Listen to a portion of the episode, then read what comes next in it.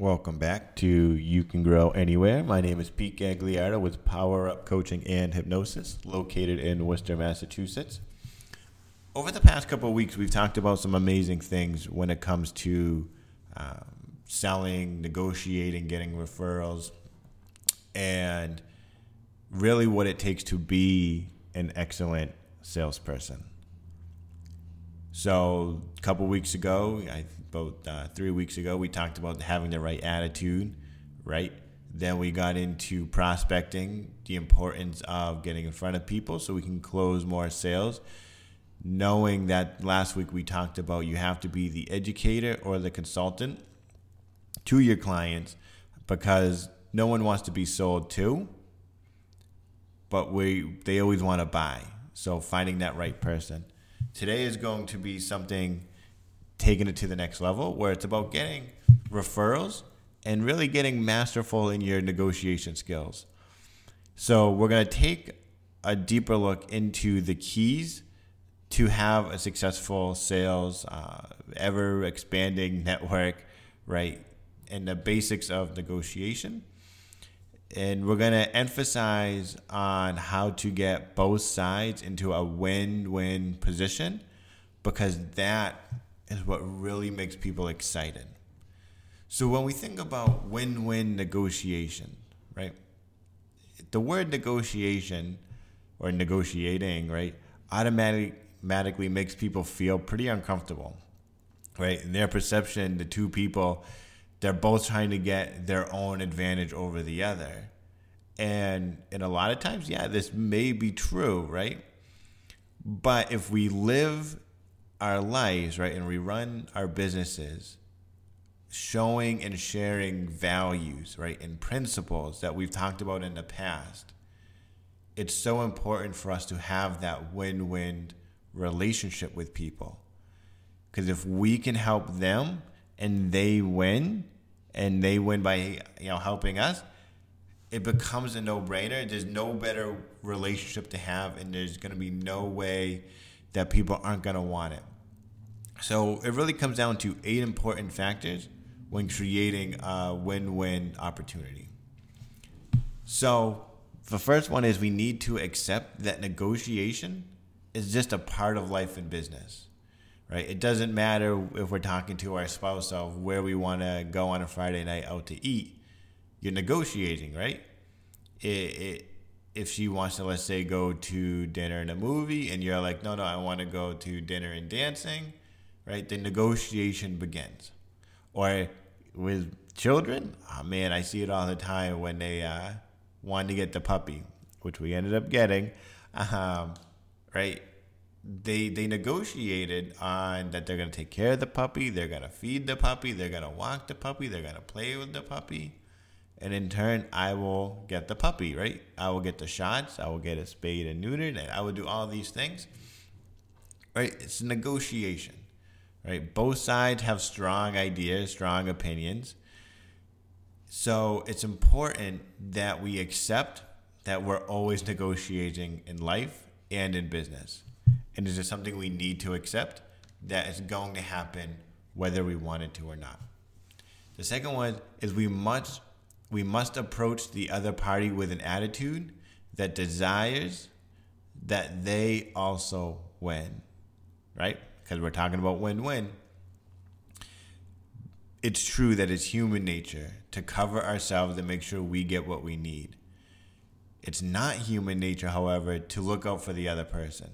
So we really want to develop that long term relationship that proves that this is going to be mutually beneficial because when we can show that we want them to come out winners too, they're going to want us to be on their team because they know we're not just in it for ourselves, we're in it for them too. Number three, is we got to be willing to listen, right? When negotiating, perhaps one of the most important skills you can have is listening. So you need to make sure that before the meeting even starts, that you plan and you decide that you are going to intently listen to what they have to say. You may have some predetermined questions you would like answered and bring it with you. And you may get new you know, questions as time goes on. And you may have to answer some of their questions, right? The key is you need to make sure that you hear what they're saying. What do they want? What do they think? What do they feel? What are their goals? Because that will make you go, oh, yeah, I can help them with that. Or, ah, oh, man, you know what? I'm not the right person for them, but this other person is. And that's going to make it so when they want help in the future, they're going to tell their friends and business partners to go to you because you're going to be honest. If you can help them, you'll tell them. If you can't help them, you'll tell them. Right? That's so important in the relationship. Number four is be clear and concise in your desires, right? Oftentimes we just talk too much, right? We know what we want, what boundaries, what things you can compromise on, and what things you can't, right? Are you, and the important thing is, are you able to clearly and concisely communicate that with them, right? Start with the most, you know, basic version that you like and state it. Then, as you go back and forth, right, you can work from there. As long as you stay within the boundaries of what is acceptable, you both can win. The most important thing is you got to communicate in such a way that the other person can state what um, your needs are in a brief way, right? They got to be able to say, okay, so this is what you're looking for, X, Y, Z. And you go, exactly. And this is what you're looking for, A, B, C. And they go, exactly. And we go, perfect. Everything lines up. Or we go, that doesn't line up let's see what we can do about it. Number five is keep emotions out of dealings if at all possible. Right? There's so many times I can think about when people negotiate, they start letting their emotions take control. Now, this could be anger, this could be sadness, this could be hate, this could be love, right?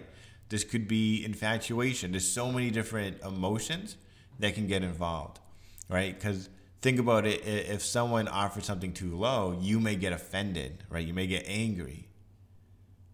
And they're going to be like well it's just how we're told to do it right? There may be so many reasons why they presented so low none of which have to do with what you think right? So sometimes when we allow emotion to creep in it begins to cloud our judgment how to really make sure it stays a win-win. We have to stick with the facts because the facts are so important, right? When you can state the facts, you go, okay, this is just the way it is. No hard feelings, right? You don't make emotional assumptions about what the other person is or their motives or their intentions. You're just with the facts. So make sure you don't let emotions cloud your judgment on what you think is good or bad. Number six is make sure each side understands each other. A lot of times in my life, I always talk about communication because communication is so important, right? You can say things of like, let me see if I understand you correctly. What you are looking for is X, Y, and Z, right? Or you could be like, so based on what you've told me so far, right? Or what I've told you so far,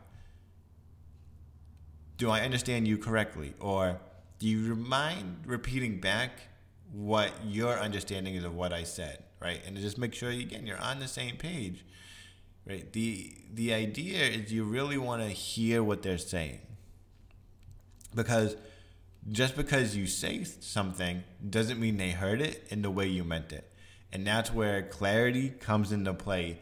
If you need clarification, make sure you get it right. If you can, if you think they don't understand exactly what you're saying, see if they do, and then clarify it if you need to. Number seven is you got to make sure you're focused on the solution. The key of having good negotiations is focusing on solution, not problems, right? What are the solutions to the issues? They need to be at a certain price in a certain time frame, right? Do they need to be within a certain profit margin? Right? The agreement will come to when you negotiate a situation that solves these needs and these problems. So keep coming back to this question what is the solution to this? And the last one, number eight, cultivate this negotiation so that the end result is a platform for a future business relationship, right? Because when all is said and done, you don't want this to be a one time deal. Now, I work in the, the therapy industry, right? I help people quit smoking and lose weight and it's in the beginning, I used to think that way. I'd be like, you know, I have these really great negotiations. I'd help people quit uh, smoking or, or lose the weight, and then that would be the end. The truth is, there's so many other areas where people can improve their lives that, you know, you're, you're going to produce ongoing relationships, ongoing solutions to their problems, right? Ongoing work with each other. And this means that you, when you do negotiate, you want to be in that mindset of continuing that relationship because as you have that continuing relationship, you're just going to help them improve their life and they're going to help improve your life. That's a win win, right? Win win relationships are the best relationships you can have on a regular opportunity because this means you're both looking out for each other. Now, now that we know we should have a win win style negotiation and we build that relationship and we create these amazing results for these companies and people that we interact with and work with. What can we do with that? Well, we can get referrals from them, right? They're gonna be so excited that they got this change and these these benefits that of course they're gonna want to refer you. But how do we get that referral? The f- most simple answer I can give you is you need to ask for it, right? Many times we let referrals fall through the cracks because we did not ask, right? And remember that old saying if you ask, you shall uh, receive. Next, you got to be specific, right? Don't just say, hey, you know, um, do you need anyone who, do you know anyone that wants to quit smoking, right? That's just way too broad. But you go, you know, do you think uh, any of your, you know, golf partners might be interested in quitting smoking? Or even at that point, you'd be like, you know, if you help people get better at golf, you go, do you think any of your golf partners will want to increase their swing? And as a thank you, I'll do this for you real quick so you can be ahead of them, right? You can do that. Be specific. Be, you know, uh, be good to the person you're asking for the referral. Now, this is so important and you may ask why, right? Why do I get to be good to that person you're asking for the referral from? Because they will rightly assume that you will treat the referral the same way, right? If if you treated that person harshly, even though you get the, the work done, they're gonna assume you're going to treat whoever they send you harshly too. And they're probably not gonna send those people that you really want. Number four is tell them exactly what your process will include and then do it, right? This is so major because this calms the fears that people have, right? They want to make sure they aren't going to have to call their friend 50 times, 50, yeah, 50 times, right? They want to make sure you won't put them on some kind of spam list in emails, right? Just let them know exactly what you're going to do. And then follow up with them and thank them for the referrals that they do send you, right?